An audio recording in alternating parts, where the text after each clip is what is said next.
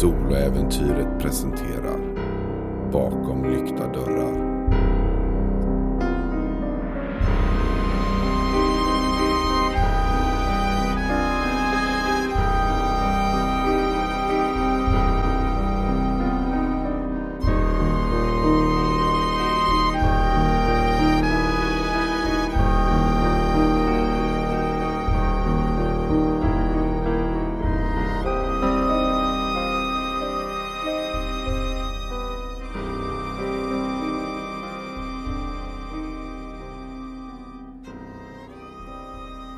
Säsong 5, avsnitt 23. This is me trying. Sky och Hanna har tagit sig in i Chateau Four efter att ha pratat med vålnaden som kallades för jorden. Det kom in i ett större rum. Men innan det riktigt hann och utforskade närmare så hörde det ett skrik bakom sig då Katie försökte röra sig in. Hon föll bakåt till marken skrikande. Samtidigt som Sky och Hanna kunde höra ljudet av en fotsteg som började komma springande. Sky, du har inte särskilt lång tid innan de här fotstegen kommer ut i det här rummet. Vad är det första du gör? Min första instinkt är att kliva ut och ställa mig vid sidan om dörren. Vi måste vara i samlad trupp. När du tar de här första stegen fram emot utgången igen, för att komma ut till Katie, så slår dina händer emot en osynlig barriär. Du ser Katie ligga medvetslös på marken där utanför. Men du kommer inte ut till henne. Du är fast här. Katie! Katie, vakna! Dunk, dunk, dunk, dunk. Fotstegen kommer närmare och Hanna börjar rusa fram emot dörren där. Samtidigt som hon håller ut sina händer däremot och verkar göra sig redo. Katie reagerar inte på dina skrik. Jag ser mig om efter en gömplats någonstans att gömma mig. Det finns ett flertal bra gömställen här bakom soffryggen. Du kan se också att det finns ett lite längre in där en eldstad och du skulle kunna gömma dig på ena sidan av den för att dölja dig själv. Jag gömmer mig vid sidan av eldstaden. Dörren slås upp och du kan se hur Hanna sträcker ut sina händer och försöker röra vid mannen. Jag vill att du slår ett ego-stridsvana för att se hur alert och vilken översyn du har över stridsfältet. För det är ett stridsfält när jag klivit in i. Jag slog en 1. Det båda ju inte gott. Ja, men det blir 6. Du hinner inte uppfatta så mycket. Det är ju inte riktigt din vanliga situation att hamna i en sån här typ av livsfara. Du kan se nästa sekund att hon rycker tillbaka och börjar stappla bakåt och du hör 3 pistolskott avfyras och hon liksom raglar bakåt. Du kan se en arm med en pistol utsträckt där. Vad gör du? Instinktivt vill jag få ut pistolen ur händerna på dem. Jag använder min kratos, min telekinesi. Spendera en bestående förlust. Jag väljer att ta den i utstrålning. 7. Eller lägger jag till min telekinesi på det? Nej, du lägger till +2 på tärningsslaget. 7. Det innebär att du väljer en effekt och jag väljer en bieffekt. Jag beskriver hur det går till när du tar pistolen ur mannens hand. Det sker nästan instinktivt när jag ser Hanna bli skjuten. Jag bara måste få bort pistolen ur mannens hand. Jag sträcker min hand mot honom som för att hjälpa mig att fokusera på föremålet som jag försöker att slita ur hans hand. Och jag koncentrerar mig hårt, stirrar på den.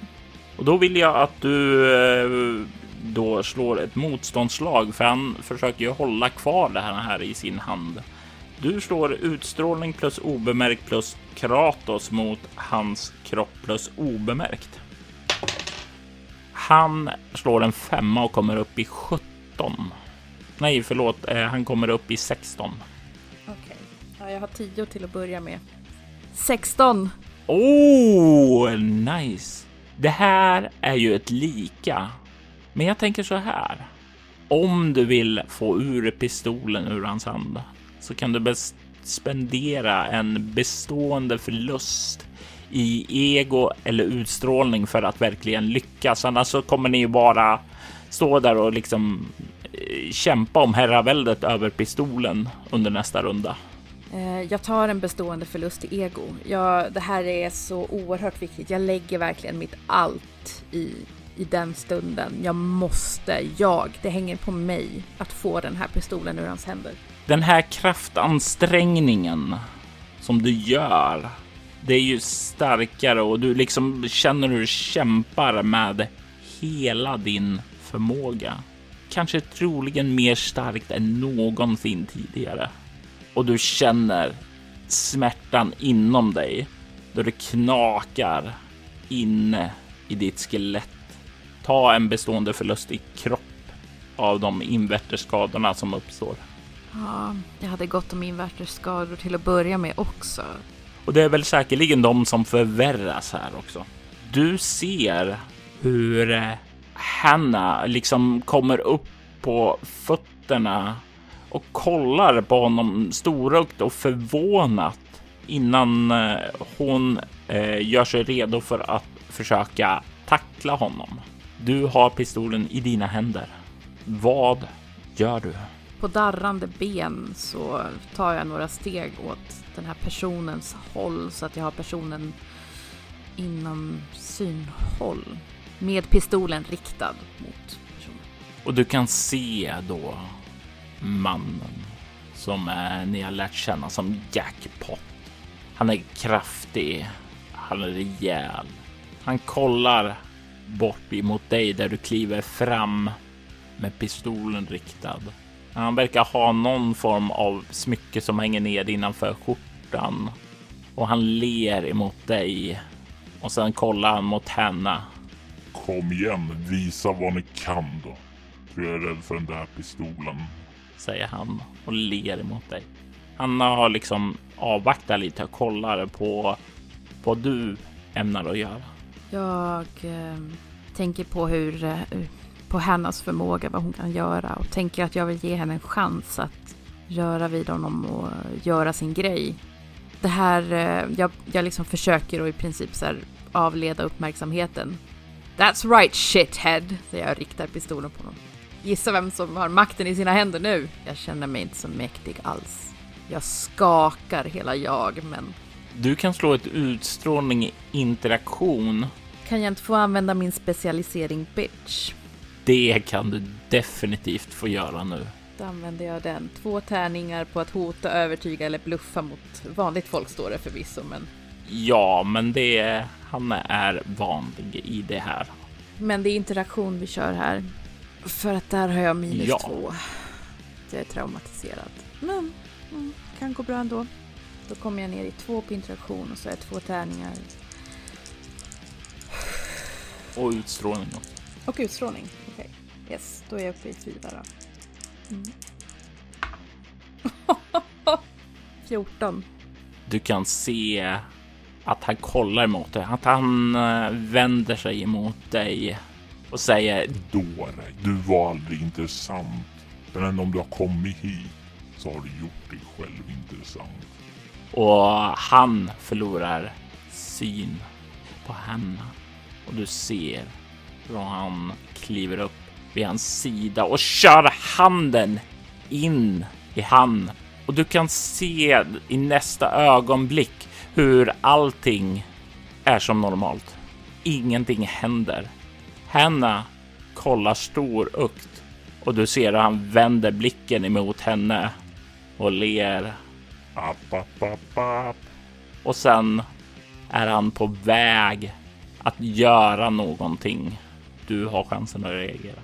Det här smycket som jag såg på honom, är det någonting, kan jag känna igen en symbol eller någonting sådär vid snabb anblick? Du ser bara att det hänger in under kortan. Du ser att det är någon halskedja där bara.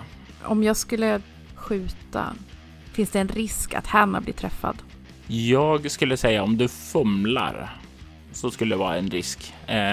Och det är ett kroppavståndsstrid för det. Du har plus 2 för pistolen. Ja, det betyder att jag har 0 i avståndsstrid eftersom jag har Nej, det känns inte. Men okej. Jag skjuter av, men inte åt det hållet, utan bortåt.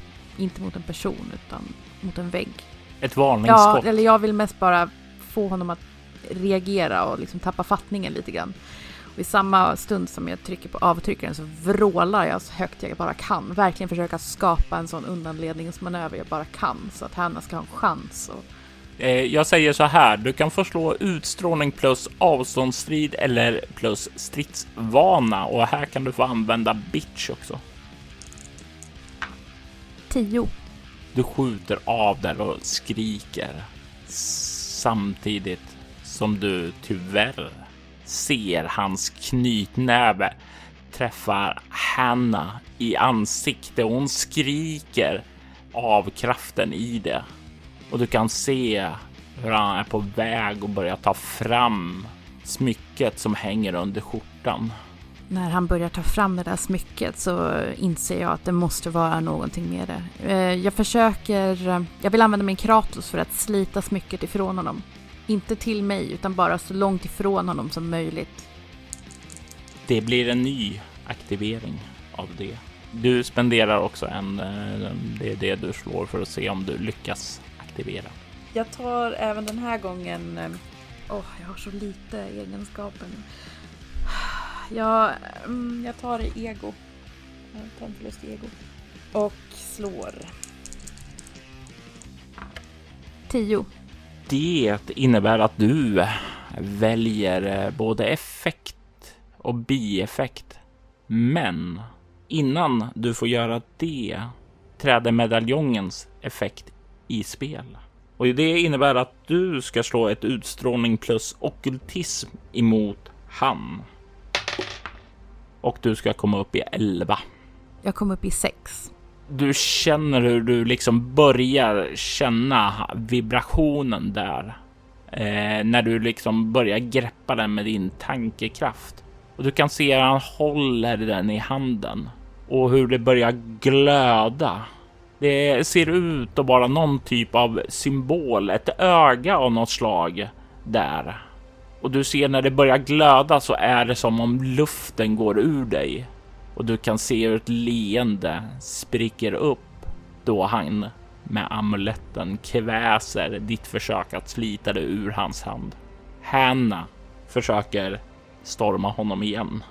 Och du kan se hon liksom försöker att bodyslamma honom för att få omkull honom. Men det enda hon liksom lyckas åstadkomma är att hon springer igen hans famn och liksom försöker putta honom istället för att få omkull honom.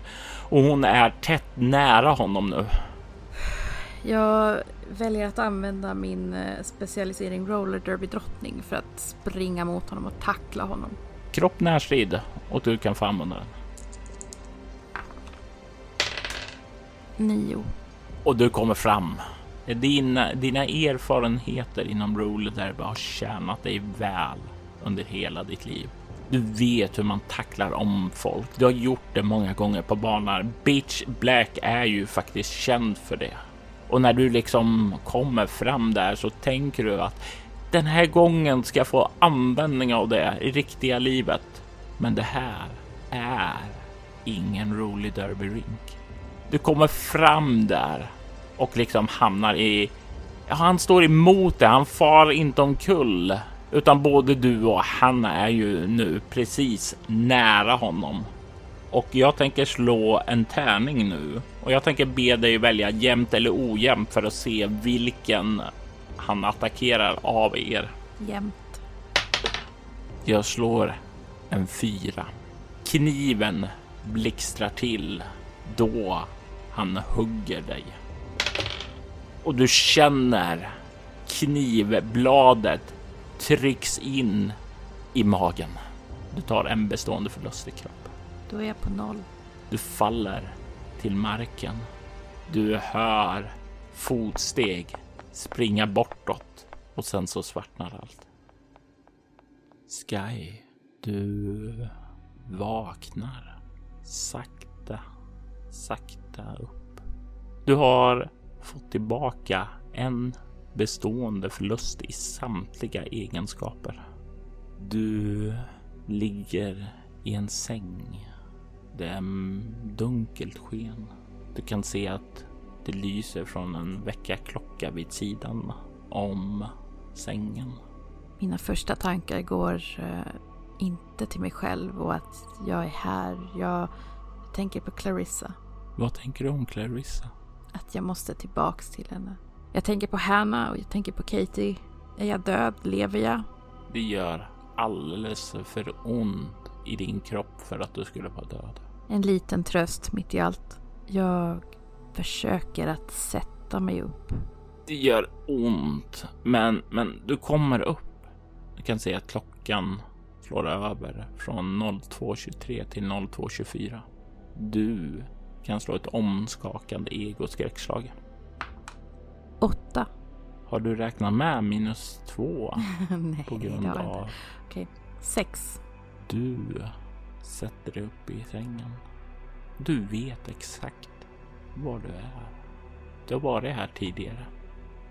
Du befinner dig i Mariah Guevaras rum. Hon, en av dem du letar efter, det är en av dina vänner. Det här är hennes rum i San Sebastian. Du har varit här tidigare. Men jag har en känsla av att vi inte är i San Sebastian. Det skulle ju ha varit väldigt, väldigt lång tid du har varit utslagen då. Försiktigt känner jag med handen där vart jag blev knivhuggen tidigare. Du kan känna att någon verkar ha lagt ett förband över ditt sår där. Okej, då vill de ha mig levande i alla fall. Det verkar så. Även det är en klen tröst. Jag fumlar omkring mig efter en lampknapp eller så. Men om jag har varit i hennes rum förut så borde jag veta var nattduksbordslampan eller liknande finns. Ja, och du kan tända den. Det gör jag. Du ser ut i Marias ganska prydliga rum. Du kan se att det finns affischer på olika dansare. Det är ganska prydligt uppstädat här. Det ligger ganska prydligt uppe på hennes skrivbord. Skolböcker och liknande. Just ja, hennes skrivbord. Där är det någonting som inte riktigt stämmer. Hennes laptop är inte där. Istället är en ganska klumpig, stor, tjock skärm och en sån här ganska klumpig dator. Inte alls vad Mariah hade. Och det här är samma typ av modell som du har sett tidigare. I Natalies rum. Eller i Natalies cell snarare. Jag går fram till datorn och försöker att aktivera den. När du gör det så kan du se att skärmsläckaren liksom släcks. Och du kan se att du kollar in på en skärm. Och det står öppet där just. Det finns en bild på Mariah i sidospalten av ett interface här. Du kan se också att det finns ett flertal olika val här. Men det som är markerat är en chatt. Och det verkar vara pågår en konversation där. Vem är den andra parten i konversationen? Det verkar vara två andra partner som håller på att diskutera nu. De kommunicerar på ett språk som inte du verkar bekant med. Du kan förslå ett ego-lingvistik lätt slag. 3. Ja, det ser ju ut att vara rena rama grekiskan. Men har de några profilbilder eller användarnamn eller sådär som... Nej, de har nummer. De har nummer 1 och 3. Så Mariah är nummer 2 kan man väl förmoda då. Och jag hoppas att de andra två är Natalie och Everett. Ja, det är ju någonting som skaver i den tanken. Natalie besitter definitivt inte någon kunskap om andra språk än... Ja, utöver engelskan så talar hon ju spanska. Men du har sett tillräckligt mycket spanska i en stad som där det är ett ganska stort andrahandsspråk. Så skulle du känna igen det och det är inte spanska som talas. Vad för språk Everett kan, det har du inte en aning om. Jag tittar på de andra valmöjligheterna förutom chatten. Är det någonting där som känns relevant, bekant, lockande? När du kollar i menyn till vänster där så kan du se att det står messages högst upp. Sedan tokens. Sedan shop. Därefter kommer chatt. Och längst ned så kan du se feed. Jag kollar messages först och främst. Och längst ned på messages så kan du se ett skickat brev som verkar vara från Mariah. När du läser det så får du en tung klump i magen. Jag vet inte om det här meddelandet når någon. Men är det något jag har insett så är det att man ibland måste leva på hoppet. Jag hålls fången i ett rum som liknar mitt eget. Men det är inte mitt eget. Det är ett fängelse. Jag är säker på att det här är en prövning. Jag har nämligen mött en av mina vänner. En vän som är död. Men hon är inte död. Hon finns i mina drömmar. Hon har visat mig vägen bort. Jag måste vandra den stigen. Även om jag fruktar att det kommer vara slutet för min kropp.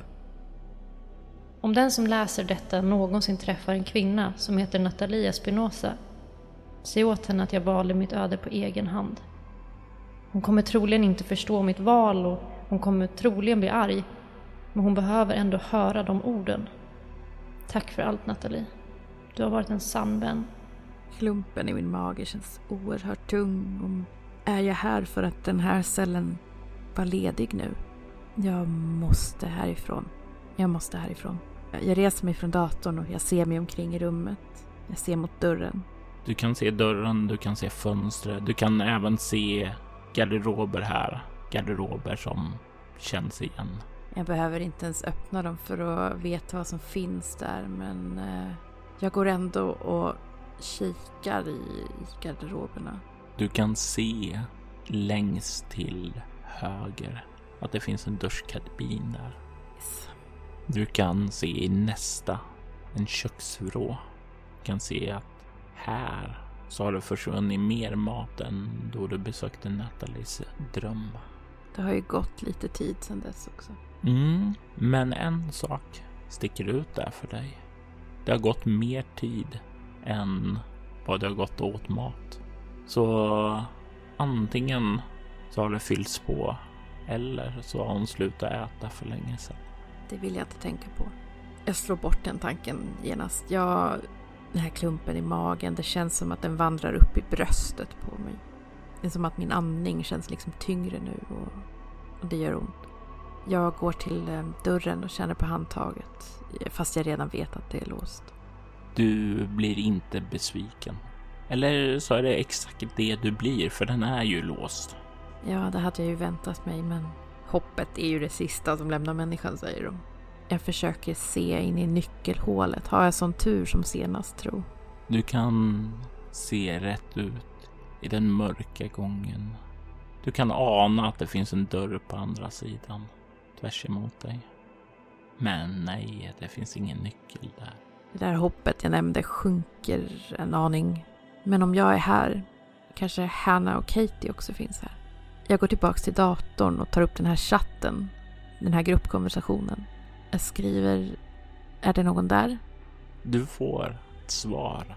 Memento mori. Och sedan är frågetecken från person nummer 3. Okej, det är kod för någonting. Jag måste ge rätt svar. Memento mori har man ju hört. Jag ser mig omkring. Kan jag hitta någonting runt datorn som kan vara en ledtråd?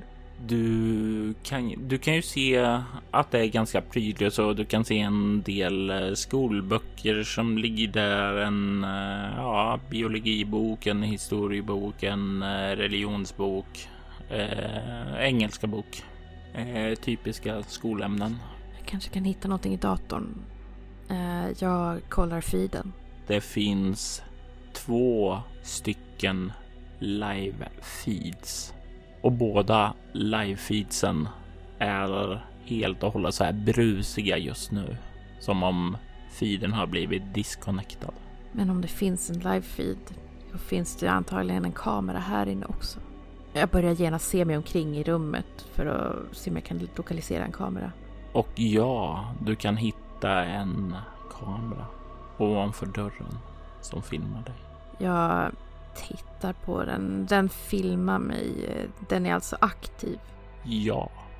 Når jag den eller behöver jag dra dit en stol? Du når den om du liksom hoppar upp till den. Men det är inte bara så att det räcker att sträcka sig. Så det är beroende på vad du tänkt att göra med den. Jag tittar rakt in i den. Så gör jag en rude gesture med min hand. Fuck you. Och sen så försöker jag slå ut kameran. Och det är i ärlighetens namn inte särskilt svårt. Det pingar till ganska kort efter att du har förstört kameran. Du har fått ett nytt mess. Jag kollar det. Det verkar vara från sysadmin. Det står: 2 stycken tokens har nu dragits från ert konto på grund av den vandalism du nyss utfört. Okej. Jag går in och tittar på tokens-fliken. Du kan se att du nu har en balans på -2. Du kan under token se att det verkar stå ett antal uppgifter som verkar kunna ge olika belöningar i tokens. Du kan se överst så står det: utför daglig träningsrutin. 2 tokens per vecka. Använd kragen i skrivbordslådan. 3 tokens. Spela in en farvälvideo till Hanna. 4 tokens. Skriv ett självmordsbrev till din mor. 3 tokens. Frigör din kraft. 2 tokens. Aktivt träna din förmåga. 2 tokens. Avslöja sanningen om Athanasia. 4 tokens. Avslöja Skys, Natalies eller Everetts öde. 1 token styck. Du kan också se att det har varit något specialevent där det har varit möjligt att tjäna extra tokens också. Och det står i meddelandet där följande: 3 personer har korsat gränsen för sitt sökande och måste betala ett pris. Rösta på den som du vill döma. Den som får flest röster kommer att bestraffas. Vid lika blir båda bestraffade. Och du kan se där att det står 3 namn med en titel under sig. Och det är inte bara namn utan det är även foton på de här personerna. Clarissa, hjärnan. Hanna, själen. Sky, hjärtat. Och du kan se att alla ni 3 har fått 2 röster var. Och det står därefter: tack för ditt deltagande. Du har valt att träffa Hanna, Sky och Clarissa. Era tokens blir överförda till ert konto alldeles strax. Hur känns det att läsa detta? Det är som att jag helt tappar kontakten med min kropp och bara känner mig som en... Jag känner mig som fylld av... Det är som att det svider i hela mig. Det här är ju verkligen helt sjukt. Vad är det här för helt makalöst sjuka jävla dokusåpa-MMO-skit jag har hamnat i? Jag blir illamående. Känns som jag ska spy. Jag tänker att du får slå ett utstrålning skräckslag, ett omskakande sådant här. 7. Du känner dig illamående, men du får inga fler skräcknivåer. Någon har observerat er färd framåt. Jag har lite svårt att ta in allt det här. Det har minst sagt hänt mycket konstiga saker. Det här har varit en... Det känns så overkligt allting. Jag sitter där och bara stirrar på den här listan, sidan, vad vi ska kalla det. Och sen undrar jag varför är dessa tokens så viktiga? Vad är det som... Jag klickar på fliken som heter shop. Du kan se där att du verkar kunna köpa nyckel 1 för 1 token, nyckel 2 för 1 token och nyckel 3 för 2 tokens. Mariah har inte gjort något av dessa tillval. Du kan även köpa tillgång till livefeed 1 4 tokens och livefeed 2 för 2 tokens. Dessa har Mariah köpt upp. Ämnessammanfattning. En toking. Och det verkar vara typ, tänkte lite grann söka ett ämne och få information om det. Lite grann använd Wikipedia. Det är vad som finns under shop. Jag vill inte spela deras sjuka spel. Jag måste kunna... Men Clarissa kanske finns där ute i ett av rummen. Men hon var ju inte ens här. Hon kom ju inte ens hit med oss. Men jag är liksom fortfarande alltså inloggad på Mariahs profil. Jag har liksom inte en egen profil. Du har ingen egen profil, nej, utan du är på Mariahs. Men om jag inte spelar deras spel så kommer jag sluta som Mariah slutade. Om hon slutade. Du har Mariahs profil, mer mess och chatten förstås. Jag går tillbaks till meddelandefliken och ser om jag kan hitta någonting där som är användbart, någonting som kan hjälpa mig att förstå vad det rätta svaret på frågan memento mori i chatten skulle kunna vara. Du kan, när du börjar och bläddra omkring där, se att det är mest meddelande från sysadmin. Och det verkar handla väldigt mycket om att ja, men du har fått si och så mycket tokens. Du har använt så och så mycket tokens. Du kan se att hon verkar ha utfört dagliga träningsaktiv. Använt kragen i skrivbordslådan. Spela in en farvälvideo till Hanna. Skrivit ett självmordsbrev till sina föräldrar. Till sin mor. Hon har frigjort sin kraft och aktivt tränat sin förmåga. Hon har inte avslöjat sanningen om Athanasia, men hon har gjort det om alla de andra personers öden. Du kan även se att hon verkar ha låst upp information om Clarissa, Hanna, Sky, Natalie och Everett och slutligen även King Eternity. King Eternity. Vad vet Mariah om King Eternity?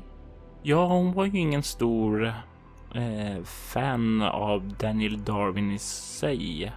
Och ja, man skulle inte säga att hon kanske var en stor fan av Rollerblade. Men hon hängde ju med er när ni åkte där inne i Utopia. Du och Natalie och några andra. Så hon hakar ju på så hon kanske kan ha snappat upp det någon gång i en snack mellan dig och Natalie. Men om det ska ha varit värdefull information nog för att ge henne tokens? Hon verkar ha spenderat tokens för att ta reda på information. Då är jag med. Då så. Den här kragen. Jag öppnar skrivbordslådan för att se om jag kan hitta den här kragen som nämns. När du börjar kolla där så kan du inte hitta någon krage där. Men du ser ju saker att det känns som om det här skulle vara Marias skrivbordslåda. Det är lika prydligt och ordnat här som du förväntar dig att det ska vara. Och det hugger liksom till i bröstet.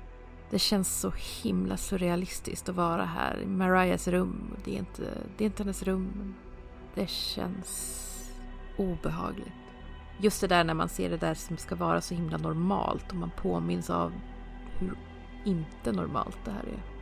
Jag går in på tokensidan igen och kollar vad de här dagliga uppgifterna är. Vad kan jag göra någonting för att tjäna lite tokens lite snabbt?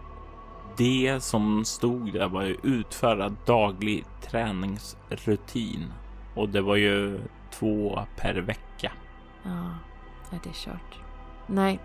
Jag gör det här mitt sätt. Jag reser mig från datorn. Jag går till dörren och börjar liksom leta runt dörren. Finns det något sätt jag kan liksom brute-forca mig ut? Kan jag klura ut hur låset fungerar? Skulle jag kunna använda min telekinesi för att låsa upp den?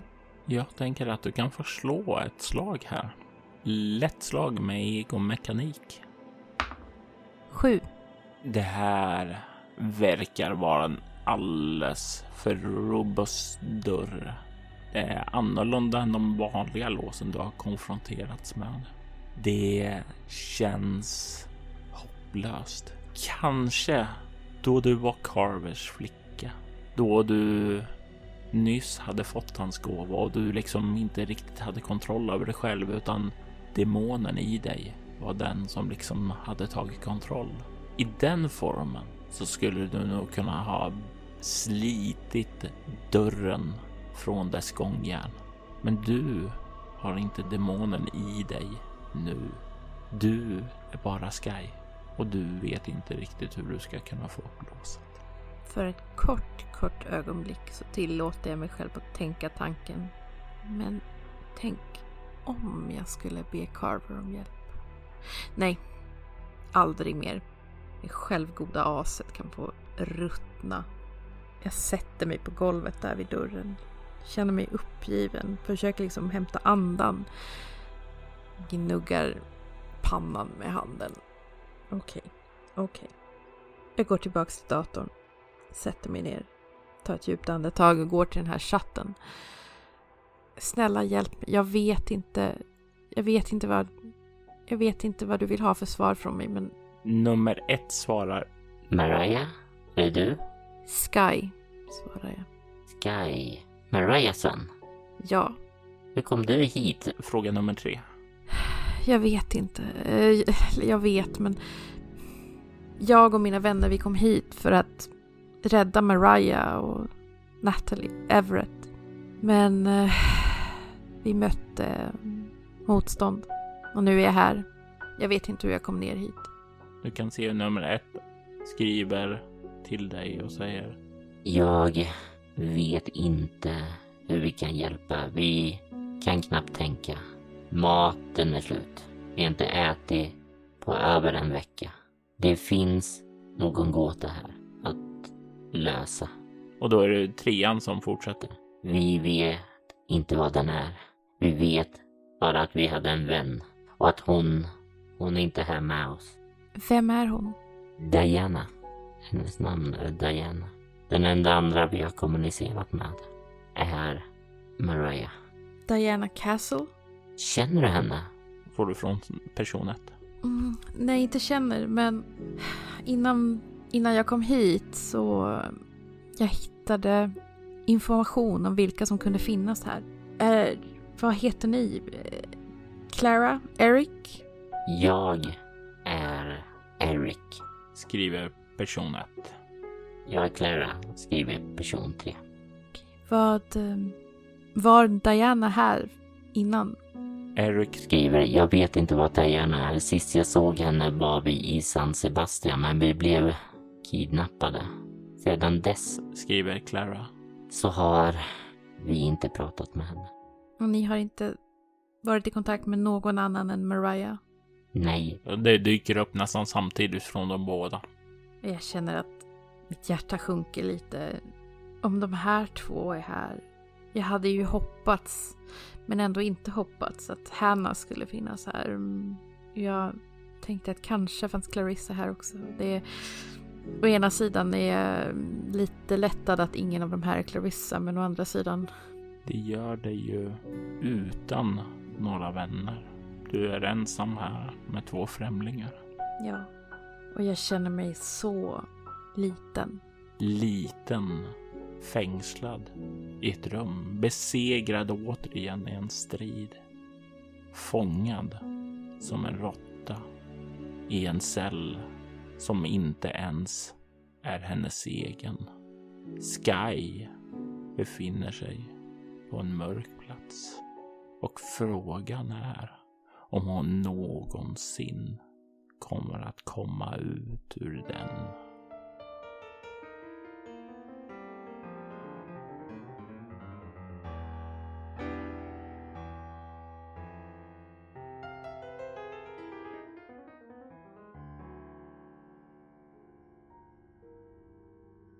Natalie har varit med om en mardröm. En hemsk, fasansfull mardröm. Hon har sett sin vän blivit besatt av en lilin. Ett väsen med stor kontroll över drömmarna. Hon såg sin vän Everetts huvud krossas av Diana bakifrån. Men det läkte då väsendet vaknade. Everett är nog borta nu. Och ekot av Dianas skrik fanns med Natalie då hon flydde tillbaka till sitt rum. Drog för mattan och ställde över sängen. Ett meddelande kom mig på datorn, men det här var för mycket. Hon föll ned i sängen och gled djupt in i drömmarna. Natalie, dags att vakna! Du hör rösten från din far. Sätter hon upp, eller försöker i alla fall. För jag brukar linda in mig i täcket. Och det här är ju ingen annorlunda dag. Du kämpar lite för att komma upp, för du är inslingrad i täcket. Tittar runt på rummet, förvirrat. Och du ser att du befinner dig i ditt rum. Din vanliga laptop där, fotorna som sitter där vid den. Du är här tillbaka i Utopia. Jag lägger mig ner igen och bara stirrar på taket ett tag. Förvirrad. Osäker. Titta på väckarklockan, den borde ha ringt. Vad är klockan? Klockan är en halvtimme sedan den skulle ha ringt. Jag tar mig upp och försöker leta på mobilen. Och du hittar den precis där du la den. Jag tittar om det finns några meddelanden, några uppdateringar. Försöka få orientera mig lite. Du kan se att det har kommit många uppdateringar som flödar förbi. Många ser ganska oviktiga ut. Det vanliga livet. Det här hände under gårdagen. Någon såg någon film. Någon annan tipsar om någon party som ska ske i helgen. Du kan även se ett meddelande från Xander, din pojkvän, som har också ett ganska vardagligt ton. Som avslutas med ett leende och en puss. Smiley.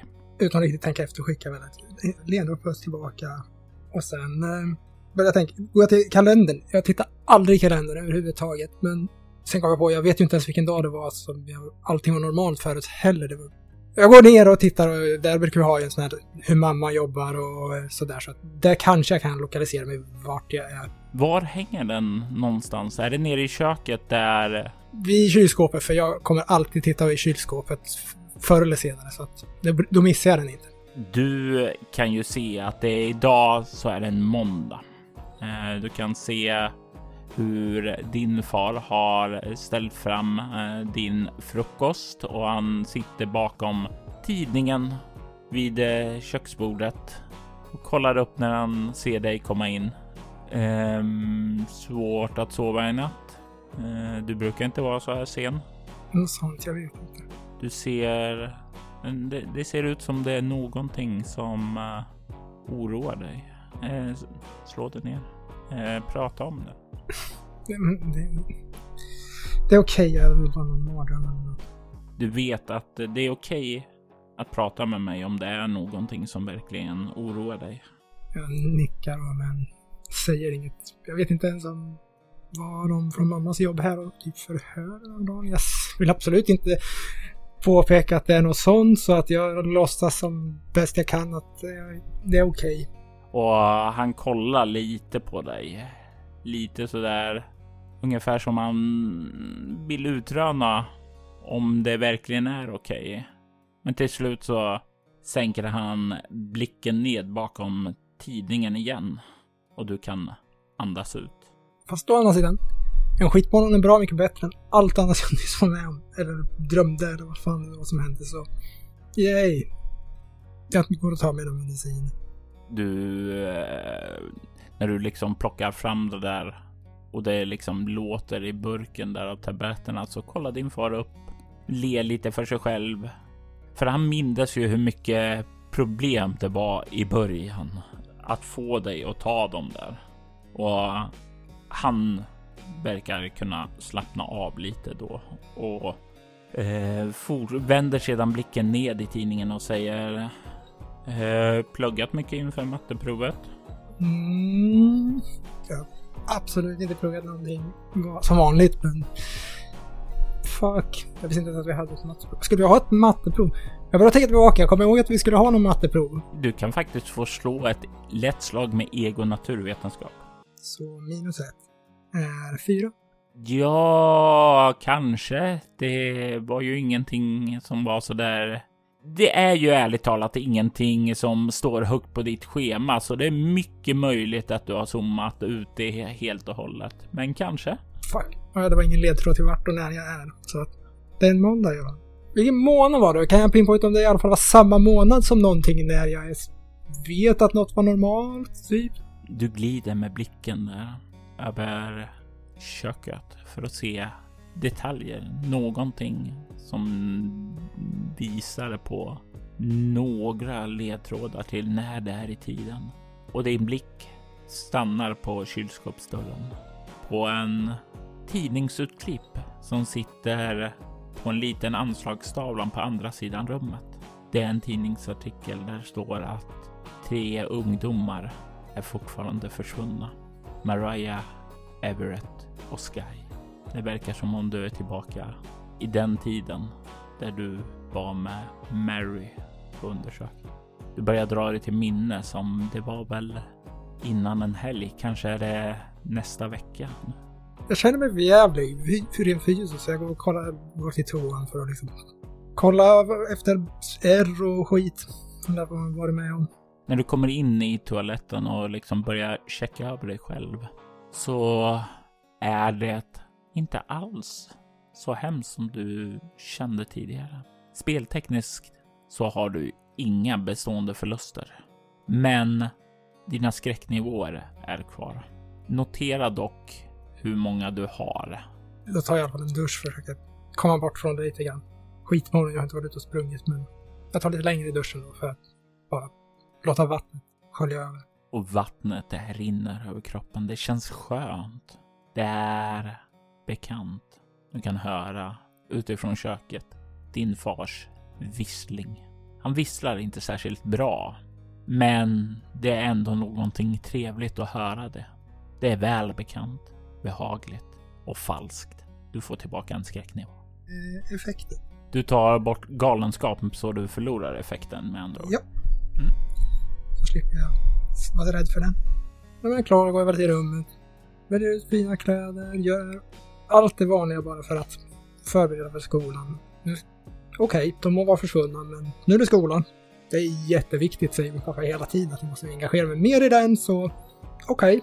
Du ligger ju dock efter i tiden, så när du verkligen anstränger dig så tiden tickar ju iväg. Och du kan höra nerifrån din far Raphael ropar du börjar bli sen nu om du ska gå till skolan. Vill du ha skjuts idag eller? Sure. Och du kan bli tyst där bara ett tag och sen innan han svarar okej, jag väntar på dig då. För det är ju någonting som inte brukar ske. Du brukar ju aldrig ta skjuts med farsan till skolan. Nope, vem fan vill åka med sin farsa till skolan? Det är ju jobbigt nog att han är mattelärare där. Mm-hmm. Det fixar till de sista detaljerna. Lägger du på mycket smink också, eller? Nej, jag är inte så här på jättemycket smink. I alla fall inte synligt. Det är väl en del, men inte så att det ska se relativt naturligt ut. Förutom de detaljer jag kanske vill ska sticka ut. Om jag nu sotar ögonen och sånt där. Och sen tar jag min ryggsäck. Och det är när du plockar upp den som plingar till i telefonen. Plocka fram och kolla den där. Du kan se att det är Xander som har skickat ett meddelande nu här på morgonen. Och han frågar om ni ska hitta på någonting till helgen. Han har några biljetter in till en dansuppvisning. Sure. När, var, hur? Frågetecken. Och han skickar över detaljerna att det är på fredag kväll på en klubb som är lite flexibel med åldern så att säga. Och han skickar även en glad smiley här så fort det här meddelandet kommer. Ska se om jag kan komma ut. Suddar ut. Ska se till att jag kommer ut. Skicka. Och du får tillbaka några glada smileys och en önskning att han hoppas att du har en bra dag idag. Same smiley. Och du kan därefter skynda ned. Din far står vid ytterdörren, ler lite mot dig Och säger, är du redo att åka? Sure. Och ni kliver ut till bilen. Och snart svänger bilen upp utanför Fisher King High School. Skolan som förändrade ditt liv. Det var där som du träffade andra. Du träffade Mariah, Hanna och Sky. Dina närmsta vänner. Och det var då som du också såg igenom lögnens slöja för första gången. Såg saker som vuxenvärlden inte verkar förstå eller vilja se. Kanske var det när du började här som du insåg att de vuxna kanske inte alltid kunde vara där för att skydda en. Utan det hängde mycket på dig själv. Ja, jag hoppas du har en trevlig dag och vi syns väl på matteprov i eftermiddag. Mm. Kom inte för sent nu. Jag himlar lite med ögonen och mimar tyst. Kom inte för sent nu. Och sen så hoppar jag. Och han ler lite därifrån och betraktar dig inifrån när du börjar gå upp mot skolan. Du kommer in, börjar gå bort emot skåpet. Kan se att de flesta verkar ha tagit ut sina böcker. Börjar röra sig bort emot de olika lektionssalarna.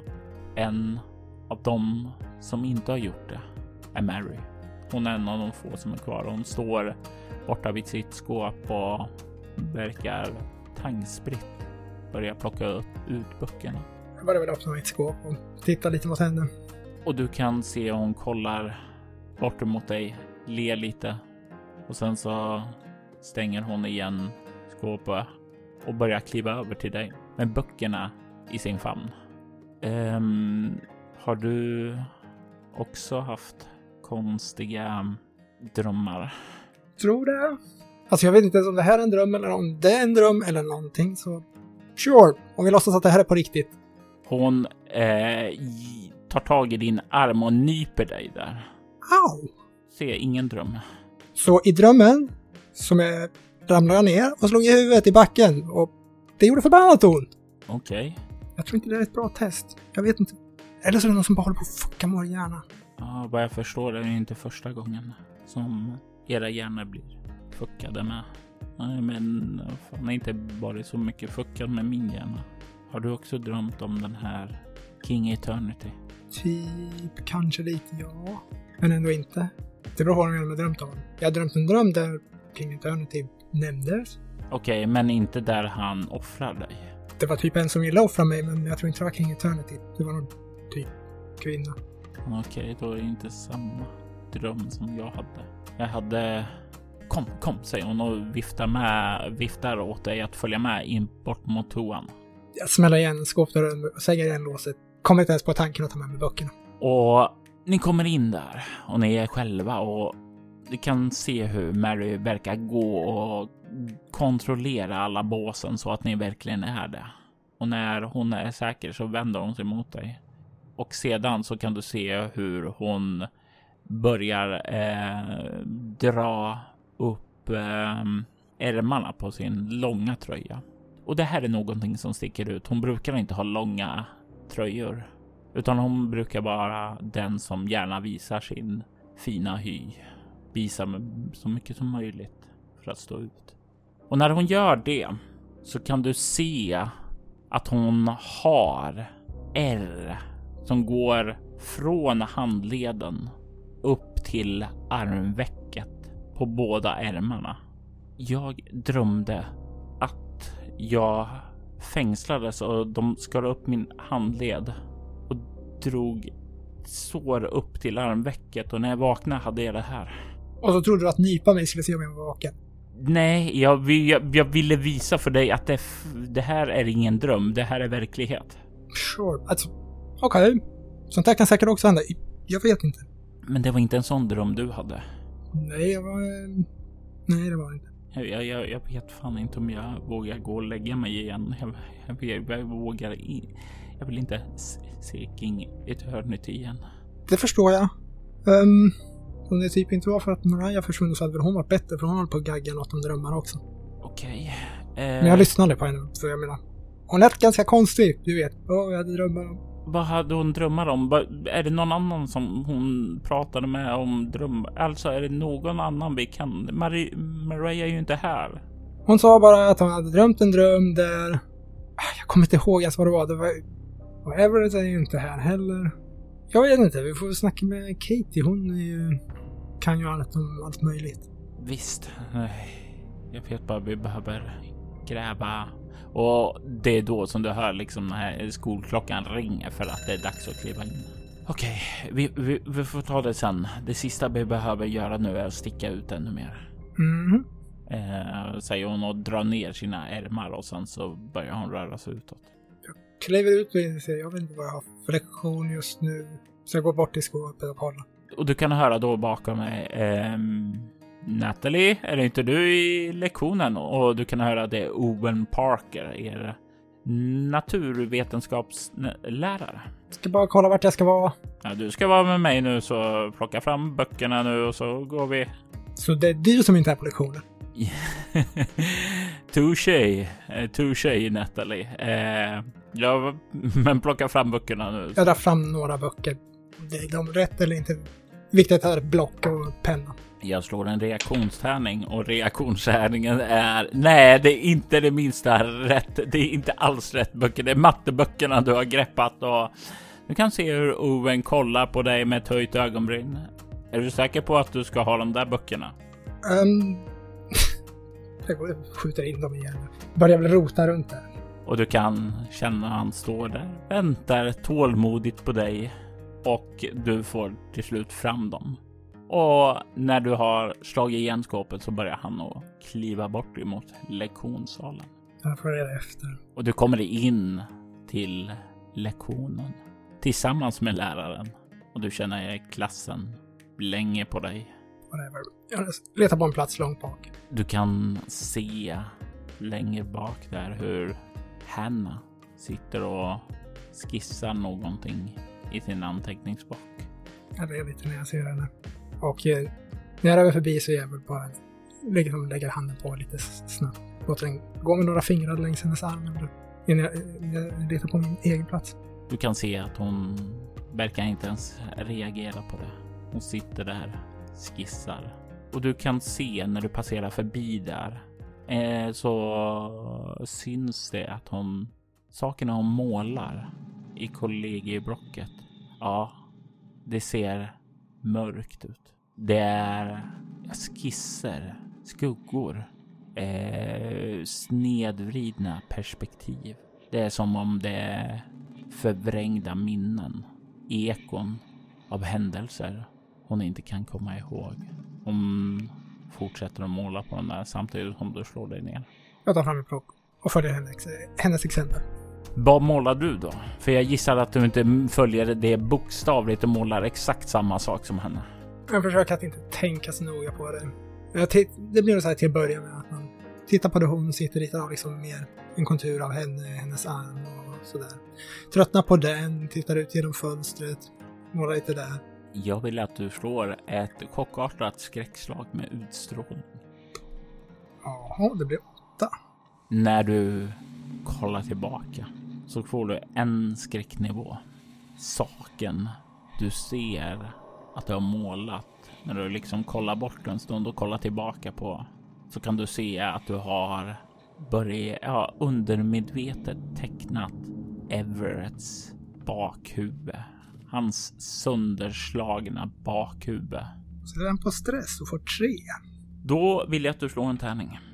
5. Du drabbas av tillståndet fly. Och det är ju då, när du ser den här bilden så är ju skräckkällan då teckningen då. Du känner ett behov av att fly, så vill du inte ta en bestående förlust i utstrålning. Du känner en panikartad rädsla bubbla upp i dig när du ser den här bilden. Tar du en bestående förlust i utstrålning för att trycka tillbaka rädslan eller... jag kan inte... Vi ska inte sticka ut på en bra idé. Så jag tar den och slår lite för fort kanske ihop blocket. Du kan se hur Owen kollar upp när den säger: ja, Natalie, du verkar vilja svara på frågan. Jag vet inte. var ovanligt. Natalie vet inte hörde från främre delen av klassrummet ifrån Clarissa. Och sedan säger, räcker hon upp handen. Och du kan se hur Owen släpper uppmärksamheten och vänder bort det till Clarissa som svarar på frågan. Clarissa svarar alltid rätt på frågorna. Jag biter ihop och säger inget om hennes leka med Calvin som jag får lust att göra. Som nästan kommer ut när hon säger så. Öppna på ett nytt sida. Den här gången försöker jag hålla mig fuckig. Jag ska fokusera på vad jag ritar. Och när du fokuserar och håller blicken där och inte låter uppmärksamheten glida bort, då är det lättare. Klassen tar slut och klockan ringer. Och du har ju inte mycket tid annat än att ta dig till skåpet, byta böcker och röra dig till nästa klassrum. Det är en ganska intensiv förmiddag. Fram till det är lunch. Lunchrasten kommer och Mary söker ju upp dig då och kollar på dig.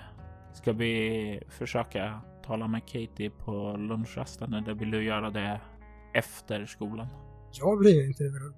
Det är du som är cool. Vill du bli sedd med Katie? Egentligen inte, men alltså fakta är det viktigare. Sure, då snackar vi med henne. Jag har ju trots allt redan fått en nagg i kanten att prata med Clarissa och Calvin. Jävla bitch. Hon är som hon är. Och ni kommer ut dit och kan se där borta hur Katie sitter där ensam med en bok och läser. Och för ett sekund när du ser henne så flashar det här minnet förbi. Minnet där borta i grottan. Och det minnet, det känns starkt. Det är nästan som om det känns mer närvarande än var du befinner dig just nu. Fuck. Jag stannar upp bara. Försöker samla mig innan jag börjar gå framåt. Så jag kommer fram som det typ. Ställer mig den framför henne till hon tittar upp. Tappar lite nervös med foten. Och du kan se hur hon ganska obrydd fortsätter att läsa igenom boken. Fuck sake, Kate. Hon kollar upp ifrån den. Va? Hej. Hej, säger hon lite nervöst och kollar på dig och Mary. Vad kan jag hjälpa med? Drömmar. Ja, slå in i. Vad vill ni veta om drömmar? Det är lite på Mary. Jag hade en konstig dröm i natt om någon som kallades för King Eternity och jag blev offrad till honom och när jag vaknade så hade jag typ R upp här och hon stryker mig då med handen över underarmen där R'en var. Du kan se hur Katie slår igen boken och kollar upp på er. Drömmar är inte bara drömmar. Drömmar kan skada en på riktigt. Ju mer vi är övertygade om att drömmarna är riktiga, desto farligare blir de. Men drömmar är också nyckeln till att förstå saker. Att se ledtrådar till det mysterium som vi är indragna i just nu, säger hon och kollar sig runt om. Det är i drömmarna vi kan finna de ledtrådar vi inte kan finna i vanliga livet. Men varför har jag de här såren då? Vi har ingen konstig. Har du gjort någonting utanför din comfort zone på sistone? Ja. Kanske har det någonting med det att göra då. Du kan se om Mary kollar på dig. Sure, jag vet inte. Och det är nu som du ser plötsligt hur Katie bara stelnar till mitt i en rörelse. Blir stillastående. Okej. Jag viftar lite med handen framför hennes ögon. Du får ingen respons, men jag vill att du slår ett chockartat slag med ego. 6. 2 skräcknivåer till. Hela miljön omkring det, hela den här, alla elever som sitter här och äter verkar ha fryst till och stelnat. De sitter fast, frusna i tiden. Det är bara du som verkar röra dig. Ska vi plocka in galenskap igen? Den var ju bra sist. 5. Tvångstankar. Japp, why not? Du är ju välbekant med dem, så vi återkommer till det senare då. När jag känner att jag kan messio. Jag tittar runt. Allting verkar fruset i tiden. Du kan höra en sång. En bekant sång som kommer bort ifrån byggnaden där du har dina skåp. Det är någon som sjunger för sig själv där. Okej, jag börjar röra mig lite snabbt. Utan riktigt tänka på det, väl nynna med lite. Och du skjuter upp dörren där. Kollar bort emot skåp som man inte används på ett bra tag. Och skälet till att det inte används är för att eleven som hade det är död. Demonen Carver såg till att ända hennes liv när hon försökte gräva i mysteriet om vem han var. Och du ser Jayden Reeve, den tjej som du såg borta på brottsplatsen. Hon som visslade när hon gick förbi dig där, vände sig om, kollade på dig och gick vidare. Hon ler nu mot dig när hon plockar ut sina saker ur skåpet. Bara drar mig fram mot henne. Väldigt hast, väldigt fysiskt. Och om hon inte gör någonting kommer jag knuffa upp henne mot ett skåp eller en vägg eller vad som helst. Och du ser lagom när du kommer fram så hon plockar på sig sakerna, drar igen skåpet och vänder sig om mot dig då du skyfflar upp henne och böckerna faller ner till marken och hon ler mot dig när du skyfflar upp henne. Hej! Vadan detta? Fuck you! Släpper ner. Lugn, Natalie. Börjar gå därifrån mot någonting, en toalett, någonting, bara ut härifrån. Och du kommer in där på toaletten. Dörren slår igen bakom dig. Vatten. Tvätta av ansiktet. Fuck, jag tar bort sminket. Jag har mitt smink här i väskan så jag måste gå ut där igen, men jag tänker, fuck, göra det. Du vänder dig om för att gå ut så kan du se hon står där framför dörren. Du hörde henne aldrig komma in, men inne här står hon. Hon står och blockerar dörren. Handen knyter sig och kör in naglarna i handflatan. Vi behöver tala, Natalie. Du behöver förstå. Nej. Du behöver förstå om du ska överleva. Jag hjälpte Mariah vidare. Jag kan inte hjälpa dig på samma sätt. För vi är inte samma. Hon tar ett steg undan från dörren. Som om hon låter dig kliva ut om du vill. Jag står mest kvar. Du känner dig vilse, va? Nej, jag känner bara trött. Jag förstår det. Jag förstår att du är trött efter allt du varit med om. Efter allt det du blivit utsatt för. Och inte bara de ständiga prövningarna, utan även synerna. Frestelserna om vardagen. Frestelserna som vi befinner oss i nu. Jag vet inte vad något av det där betyder. Vi befinner oss i en dröm, Natalie. Okej. Den hemska sanningen är att du befinner dig fängslad hos en man som tror att du är ett hot mot världen. Fuck him. Fuck him indeed. Vi befinner oss i en av dina drömmar nu. Okej. Drömmarna är ett sätt för dig att kanalisera dina syner. Du kan fokusera drömmarna för att få ledtrådar om saker som kan hjälpa dig fri. Mm-hmm. Hon kliver fram till dig och lägger handen lite tröstande på din axel. Jag låter henne göra. Jag är inte död. Min kropp dog den där natten när jag försökte ta reda på mer om Carver. När jag försökte luska reda på mer vad som pågick i våra liv.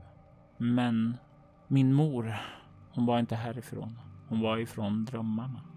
Jag lever i drömmarna nu. Och du behöver inte oroa dig. Mariah är säker. Hon är med mig nu. Och det är någonting med de orden. Att Mariah är säker. Som får dig att känna bättre, mer väl till mots. Särskilt med tanke på vad du såg tidigare. Du kan få tillbaka en skräcknivå av det. Vad tar du tillbaka? En stress. Jag är här för att hjälpa dig. Så gott jag kan. Jag kan inte ta dig in här så som jag gjorde för Mariah. Du måste finna din egen väg. Men jag kan hjälpa dig här inne i dina syner. Men du måste hjälpa mig för att hjälpa dig. Hur kan jag hjälpa dig? Jag vet inte. Det känns inte som jag har någon väg ut. Då hade vi kunnat gå och ta oss ut via den jävla porten eller något. Om de typ offrar mig. Men det var ju... Vilken port? Jag vet inte. Det var någon gammal text. Everett läste det och sa att han... Cash. Kontroll över honom. Fuck, jag vet inte. Du kan slå ett utstrålning kameleont. Ett lätt slag. När du säger ordet Cash. 14. Du kan se direkt när du säger det hur Jayden stelnar till. Hur hon nästan ryggar undan om namnet. Det skrämmer henne. Fuck him också, eller hur? Ja, fuck him också. Men var försiktig.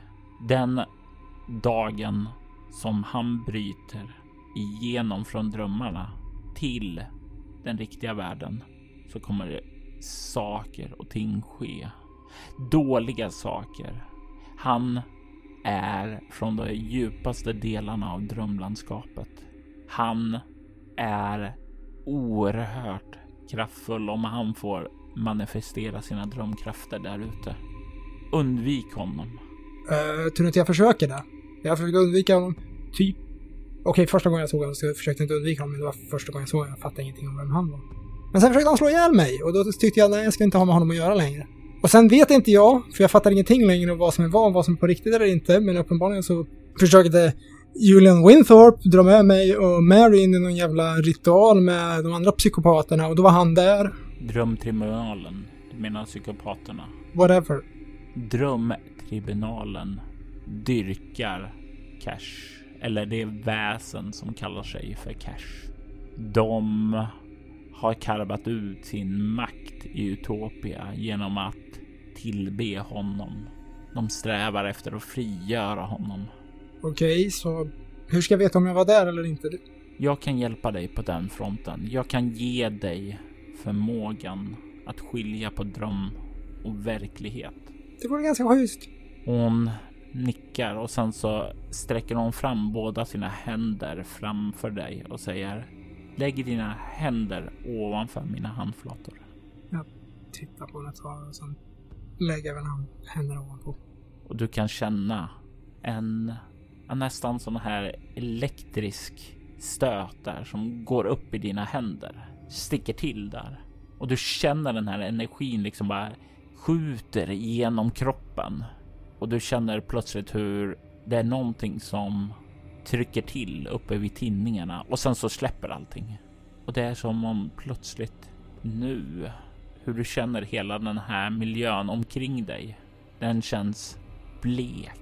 Du ser allting i sepiga färger nu. Som om det inte känns riktigt. Det ser det falskt.